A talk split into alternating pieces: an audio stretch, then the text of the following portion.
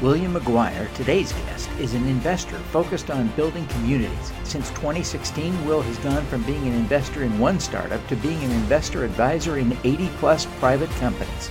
He started Incolo to facilitate collaboration between community investors and entrepreneurs. He'll share insights about his work and his superpower. I'm your host, Devin Thorpe. Welcome to the Superpowers for Good show. Will, thank you so much for joining me for this conversation. It's been so great to connect with you recently. We're excited to have you at SuperCrowd 22, and I'm thrilled to have a chance today to talk to you more about your great work and to introduce you to my audience. I appreciate you for having me, Devin. It's going to be a lot of fun. Well, well, thank you, thank you. Uh, we, we really are excited to have you uh, participate at SuperCrowd 22. I think you're going to add a lot of value on the program there. Um, but let's talk a little bit about the about Incolo. Uh, tell us what it is you're doing. You're, you're doing some amazing things uh, backing entrepreneurs. Yeah, th- thanks for asking about it. Uh, essentially, what Incolo is doing is we're fixing capitalism for communities. And what I mean by that is that, you know, we've had laws in place since the 1930s that have prevented access for the broader community to participate in things in their backyard, like a coffee shop or, you know, the app that's on your cell phone, you know, the next Ubers of the world, the apartment complex. These are all called like private market securities. And essentially, Incolo works with uh, business owners and founders that are building those businesses and shows them and gives them the optionality to raise from their local community, from everyday people you know, their customers and their fans right alongside uh, their more traditional forms of capital. And uh, we've been doing that since late 2019, and we've had a lot of founders that have joined that kind of community-owned accelerator that we built. No, that's great. Uh, so tell us a little bit about the accelerator program. How does it work? Yeah, so we've we've sought founder input for it, but uh, we dive deep in a couple areas end to end, and we do it over a four month period where when founders come in, we go super deep on governance. We call it founder protection. You know, how is cap table and everything else structured to help protect the founder and keep mutual incentives aligned? Has a team thought about how they're onboarding future advisors or team members? And how are they thinking about investors? Are they just money? Or they actually potentially strategic sales channels. And so then, in parallel to that, they look at their optionality. We help guide them through their optionality for funding, which may include the investor crowd, or may include traditional sources, or sometimes we've even had founders that come out of the whole program. They're like, man, we can just double down on revenue growth and grow that way, which is fantastic as well.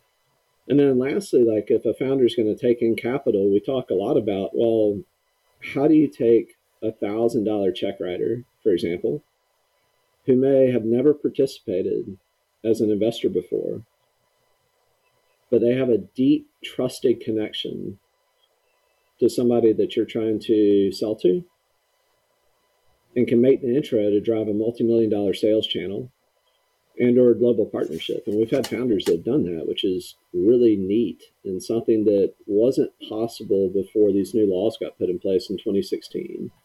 So in, overall, what the accelerator is aiming to do is to give founders the optionality to go after it and then grab the bull by the horns and pour some gas on the fire and run with it if they're ready to go. Yeah. As you've been working with entrepreneurs, uh, you talk about the, you know, uh, those those situations where people realize that with some careful budgeting, uh, they can bootstrap the the process going forward by you know growing revenue, expanding margins, et cetera. But oftentimes, uh, the reality is outside capital is required, and you you often work with entrepreneurs to attract crowdfunding capital. Uh, how do you help people figure out when or what do you see as being the right mix of situations, fact sets for a good crowdfunding raise? Yeah, great question. Uh, one of the first things I ask founders is, do your customers love what you do? And it, you know, it really doesn't matter whether it's a business to business, B2B company or B2C company, just what is the input from people that are already close to you? And generally, founders got a pretty good answer to that, and they've got a loyal base of customers that are engaged, that are maybe referring them to other customers, there's potentially a likelihood that some of them would probably already invest. And then the second thing is just from a founder perspective, do they have their sales and marketing processes already lined up? Again, if we're going to go after an investment crowdfunding raise, we want to make sure that end to end the company is aligned to take advantage, or I guess better bring mutual advantage to both the investors who are going to be on founder friendly terms that are also helping propel the company forward at various times throughout its growth. So to a founder, I, I ask questions like, do you care whether it's a hundred dollar check writer or a hundred thousand dollar check writer? How do you treat both of those parties? How do you see them as part of your um, your access to capital and access to growth? So generally, founders that have a pretty good sense of here's who our our sales channel is. Here's where we've got gaps that we're trying to fill. Then there's normally a nice little marriage that can sometimes be made through an investment crowdfunding raise or community round or regulation crowdfunding, equity crowdfunding. All has these different names right now. Yeah, well, you know, it's fascinating that uh, investing in crowdfunding deals is spreading really quite widely. There are mm-hmm. a lot of people who've done it. Uh, uh, on the order of a million and a half different people have invested in a crowdfunding round since it became legal six years ago. That, that's a lot of people. It is. At the same time, uh, you know, at the same time, you and I would have to recognize that means that there are about 250 million adults in the United States who haven't done it yet. That's right. Um, so there are more who haven't done it yet. Uh, what would you say to one of those 250 million to encourage them to give it a try? No, that's a great question. I get that a lot. I mean, I think it's important to note that like we never really give other people investment advice about they should do something. It, it's more of when I've had people approach me in the past, I just kind of tell my story. Like, you know, the reason Will McGuire, myself, and my wife got involved was that we saw that there were founders building really cool stuff in our backyard.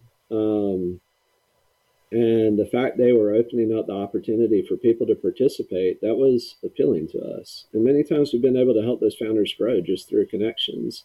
So when people come to me with that, it's normally of a question of like, what do you enjoy?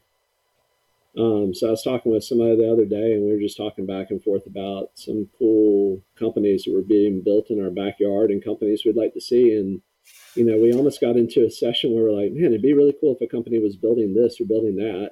It almost became like an incubation cycle, and it's like, oh, if if we had somebody that was building that, they could go get funded now from anybody else that also agreed with that. so a lot of it, yeah. I think, has to go with affinity of what um, an individual wants to see in the world, and then a founder who's already building that company in the world. And it kind of starts there, is what I see. But the majority of the time, I mean, these investors are coming from directly from the founders' channels, um, people they already know yeah. and people that those people know. Yeah, the the, the challenge in a way is that not everyone knows a founder yet. Uh, almost all of us eventually get to know a founder somewhere along our path, and then we have an opportunity to come into that deal. But at the same time, building a um, a portfolio really requires a more deliberate approach from the investor side. Not a, it's not just a matter of waiting passively for founders in your circle to come across you. How would you encourage investors, new crowdfunding investors, to begin strategically, thoughtfully, prudently building a portfolio of investments in the crowdfunding space? That's a great question. I, I, mean, I think for somebody that is seriously looking at becoming an investor, they should take advantage of the tools that are already out there to help them find what's in their backyard. Um, some of the sources out there, like I know KingsCrowd is an aggregator, so they take investment crowdfunding rounds, community rounds that are across like every platform out there. Since there's like 50 to 60 of these platforms that facilitate all these offerings, and they aggregate them in one place, and then people can search them by geography. Uh, Incolo just is kind of like a give back to the community. Um, every founder that we know that's operating or connected either out of North Carolina, like they're formed there, or they're connected to So it might be like a California company that's doing a lot of work. In North Carolina, we've aggregated them on our site uh, just to give people a landing spot, just see what's being built in their backyard. Um, we did an experiment during COVID that was kind of related to this. We weren't trying to get anybody to actually invest in companies. We were just interested how kids viewed businesses. Because let's face it, like, where do our kids go to learn about how a coffee shop's built? Or a tech company, or you know the apartment complex going up. So we we posted and had these little sessions with uh, we called them little investors, where we had ten year old to thirteen year olds, uh, with their parents, pulling up their cell phone and said, Hey, parents, we just want to see how our kids interact. I've got a five year old and a nine year old. So my nine year old was looking on my cell phone and he's like, Hey, that company's cool. And then we had the kids get together and kind of talk about what they want to see built in the world. Well, what was really neat about that, I'll never forget the day that we pulled up the site and, you know, three or four kids on the call and there were films being built um, on the, you know, that we were showing on the site. There was an app company out there there uh, was another company out there that was doing assisted housing, assisted living housing. And we asked all the kids, like, what's interesting to you? And what was really interesting was I'll never forget the 10 year old said, Well, that company was cool and the film company was cool, but Live Well Assisted Living was my, my favorite offering. We're like, Live Well Assisted Living? Let's go for a 10 year old. Why? It's a 10 year old kid. What a... wow. So we're, like, we're like, why? Um, you know, just curious. And she's like, well, film was cool. You know, that was neat. They were building that. And it was neat that there was the app out there that was for quirky people because I kind of feel quirky too. But when I was reading through LiveWell, they were my favorite because the way that the business owners talked about the business, I felt like they were going to take care of grandma and grandma's aging. And then she's asking stuff like, what's the share price? At 10. yeah. So, like, one thing that's really neat about these offerings is that since they're all public, whether it's a child or whether it's an adult, just somebody who's interested in what's being built, there's a far deeper relational aspect of what's being built in our backyard and the types of companies that can be built in our backyard. And it's easy for people to see those in one place across platforms that kind of aggregate them in one place and see what they're interested in in the world. Yeah. As you uh, look at your experience as an investor, mm-hmm. your experience with your kids, uh, I think some people, many of us really, if we're being honest, have been conditioned over the last 80, 90 years uh, from the federal government telling us that we were not allowed to invest in private companies as a general rule as ordinary investors, it gave us the impression that we probably just weren't smart enough or the government would let us do it. Right? Yeah. How do you overcome that sense, whether it's internal or external, however it, it's formed in our heads, that we're not able to invest in uh, in crowdfunding deals? How do you overcome that? Uh, that's a great question. I mean, I, I even see that within founder circles where you have a team member who even has equity in a company they're building.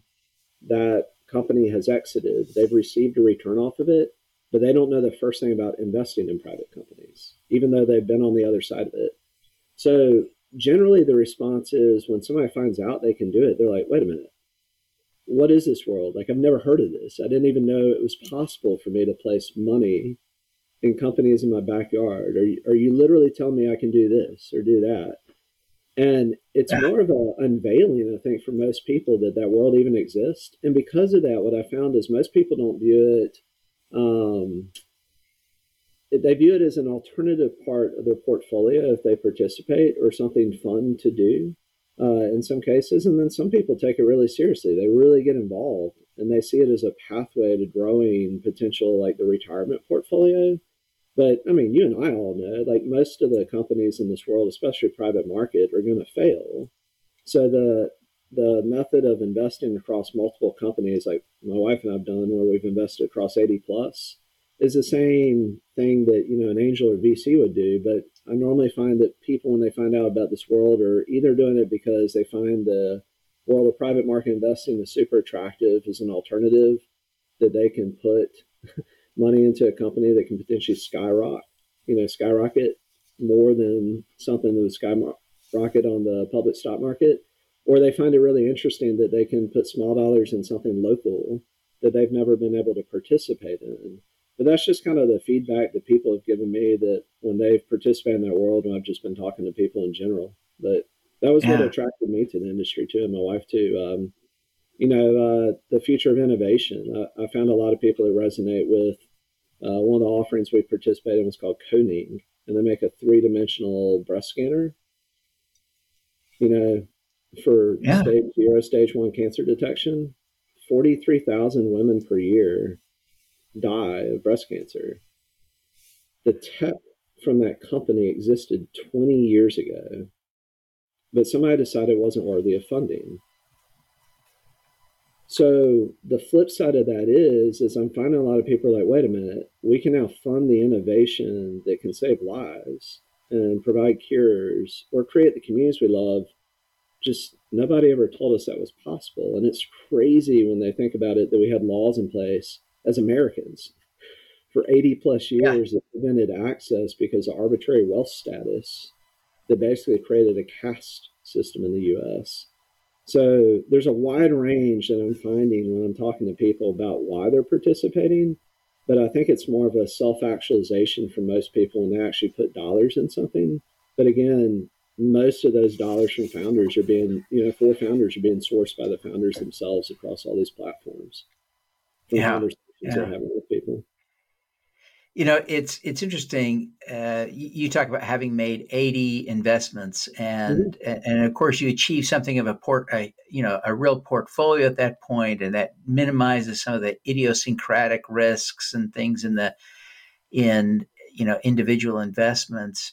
Uh, and I think at some point, some people may feel daunted by that. I can't make eighty investments, but the reality is you get a lot of the benefits of a portfolio. Maybe not the full benefit you'd have of making 80 investments but you get a lot if you made 12 and you could get 12 investments by making four $100 investments a year $400 a year for three years. You'd have a portfolio of 12 companies. You'd only have invested $1200 over three years but you'd have a little portfolio that would eliminate most of the risk that you think of when you make one investment. Uh, now you've got 12 and, and you only need one superstar out of 12 to get all your money back, right? So it seems like people can invest, right? Yeah, I mean, I, I think it's interesting too, like, especially now uh, with where the public stock market is right now, with everything pretty much going down, is that uh, I've seen, you know, it's crazy to think about taking like, you know, a share of Amazon or Apple and dividing among multiple companies that are out there in the private market. I mean, there are little these little things called revenue share offerings, simply meaning that people sharing the upside of a revenue that a company's producing, like a coffee shop, that are sometimes outperforming the stock market, and the people that are investing can do stuff to increase the potential return. So I mean, one of those examples was a little honey company that raised on one of the funding platforms out there. And they said, hey, look, for every hundred bucks you put in, we're going to pay you back a hundred plus fifty dollars on top. And we're going to try to do that over like a five year period. They ended up generating a 38% annualized return because the people, their customers that love them so much, uh, told a bunch of other people, and everybody shopped from that place. So we all shop local, so now we can invest local too. And just because they told more people about, hey, the honey exists, they got paid back sooner. So they're effective like 50 bucks on top of the every hundred they put in came back quicker. So I mean, there's, yeah. there's these neat like ways I think community can help grow their local community and take advantage of like what has been locked out to them for the past 80 years, but also help do it in a way that's authentic to helping grow companies in our backyard I like I can't ever encourage somebody to do that. I mean, I want to come across super clearly. This world's super risky to anybody that participates. But it's neat that we actually have the optionality to participate now when most people didn't before. And even the wealthy, you know, even the people that could participate before 2016 when the laws changed, you know, most accredited investors that that wealth class allows them to invest in all these private market securities I find most of them didn't even know they had a wealth status attached to their name. yeah. most of the time they're like, what, accredited? Like, I went to university. They have no idea there's like this caste system in place in the U.S. Right. It's, it's yeah, fascinating. Yeah. And they weren't investing. Yeah. And, and yeah. they weren't investing. Yeah. They weren't, they weren't doing it. And, and there, and there were a lot of practical reasons for that, right? Because the expectation in a lot of circles, if you were an accredited investor to be an angel, that you'd have to put you know at least 15 grand in a deal but some groups were requiring 25 50 or 100 uh, per deal. And and most people who are well off enough to be accredited investors are not r- well off enough to do that. So yes this is a great time to be an investor. I, I want to shift gears. I i uh, will i could talk to you for six more hours about uh, crowdfunding and i'd like to but uh, we better move on. Um, you've done some amazing things. Uh, you're an impressive guy. What do you see as your superpower? Uh, great question. Superpower. Uh, I think it's the ability to have empathy with others. So, like when I was 14, I found out that I needed this thing called a cardiac pacemaker because my heart was damaged, or the sinus node that controls the beating of the heart was damaged and I, I, reflect back on when I reflect back on my life, everything kind of points back to that being a pivotal moment in my life that I, you know, as a little middle school student, you know, kind of transitioning. I realized there's some greater purpose of life that's supposed to be filling. That has taken multiple forms, but I, I've never felt more alive than I have been today at this intersection where people can live into the calling that they're called to live into, whether that's as an employee, as a founder, as an advisor, whatever role they place on their work in life, whether it's uh, being at home with the kids too. But but that need to journey, that need to adventure, that need to create is something that we're super intentional about in our conversations when we're working with founders. And also is something that I try to be super intentional about when I'm talking with friends. Like what really drives you? What's your, as Brandon from our team would say, your zone of genius? And so I hope my superpower is that there's enough of a framework that we're building out there where that type of conversation can occur so that the authenticity in society for what we're building and what shapes culture is embedded into everything that I do and everything that I work with other people on doing. Because I think if we start there, we'll eliminate a lot of the churn and bad innovation we've seen in society and really focus on things that matter the most to driving innovation. And I don't know that that's kind of what drives me. I don't know if that's my superpower or not, but it's definitely something top of mind every day. Because when I look down at my five year old and my nine year old and my third child on the way coming in August, the reason my wife and I jumped into leaving a full time job at a company I loved that was paying a, you know, we were comfortable was because we said, hmm, how can we live being comfortable up here as great of impact as that company is doing in society as a B Corp doing amazing work, founding B Corp member right alongside Ben and Jerry's, Patagonia, Newman's Own, doing amazing work for the community. But we thought, how can we live authentically and tell our children that we try to do everything to shape the future world when we've now participated in this investment crowdfunding world that literally allows us to shape culture, shape economy, shape where people fit in society, like provide that platform for them, if we don't take the risk on jumping into it. So I don't know if that totally makes sense, but to us, it's more of the intentionality yeah. of how things are built than you know any type of financial IRR that can be attached to it. It's more like ROX, where X is defined as impact. And so I'm always asking people, what's your X? Is it amount of lives saved? Is it money returned and reinvested? Is it uh, number of people you touch? Is the amount that can go back? You know, it it all has to be defined around the X for the individual with some intentionality around it. But, yeah, well, that's, that's, that's brilliant.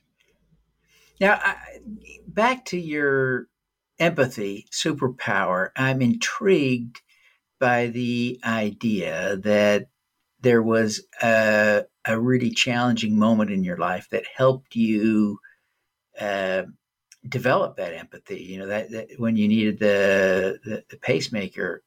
Uh, what I'm curious about, though, Will, is how you would coach someone to develop empathy who maybe hasn't had that.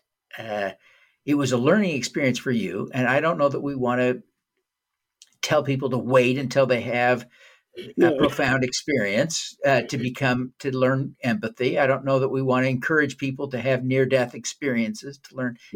What would you? How would you coach someone to develop empathy? Because I think a lot of us aspire to it and and struggle. Uh, talk to my wife. no, I mean, um, I've often found people in my life that are far more empathetic than me. So uh, normally when we're engaging in those types of conversations, there's some type of form of retreat and reflection that somebody takes. And asking really hard questions uh, in the form of, like, let's say it's in the form of the accelerator context. One of my first questions to founders is, um, where do you see yourself in 15 years? And there's a lot of revealing in that. We can ask it different ways. Like, what's your exit path for your company? Do you sell it to somebody else? Do you cash flow it? Do you pass it on to family? Um, where are your colleagues in 15 years? Like the way the person sees the world in 15 years, I often find is a reflection of kind of where they are at that that journey along calling.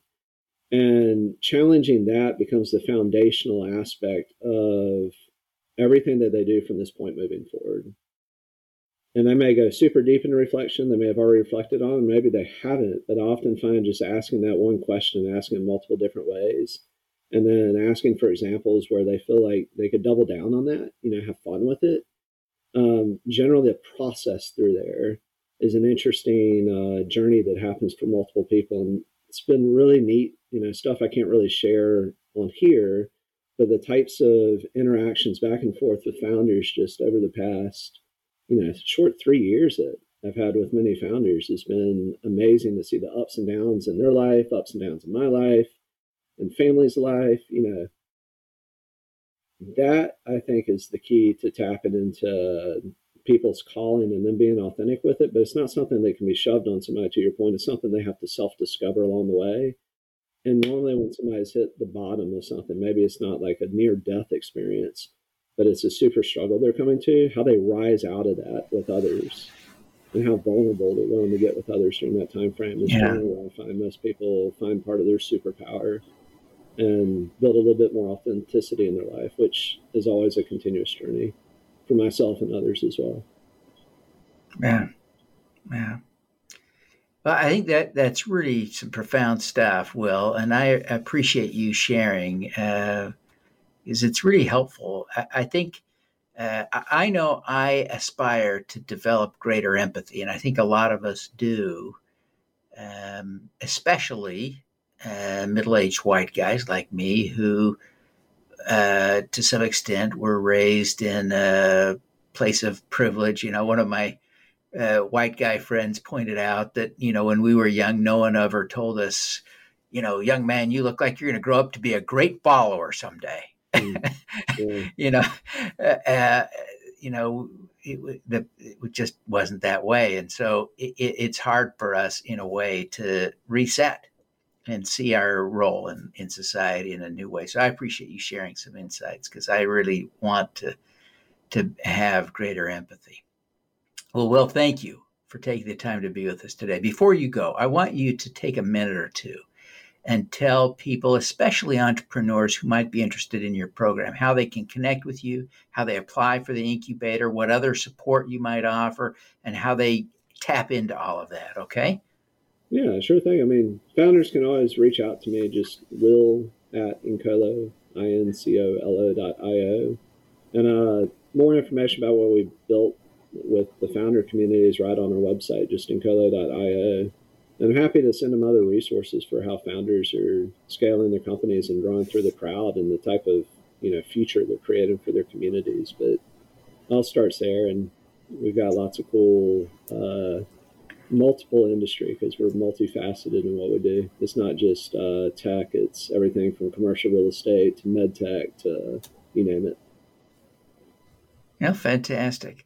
Well, again, Will, thank you so much for being with us today. We're grateful that you'll be with us for Supercrowd 22 in September. I hope lots of people will register to learn more about you and connect with you there. I think it'll be a fabulous opportunity to interact with you in your session. So, um, thank you for doing that, and we wish you every every single success in the great work you're doing to build community. Well, thank you for again you and your team for setting up a platform for people to converse on the the topic because it's probably one of the most transformational topics that's occurring. In my opinion, I'm a little biased, but it, it's neat to have people be able to come together for that and just you know be able to chat and see real life stuff that's occurring. All right, thank you, thank you. Now let's do some good. Thank you for tuning in to the Superpowers for Good show.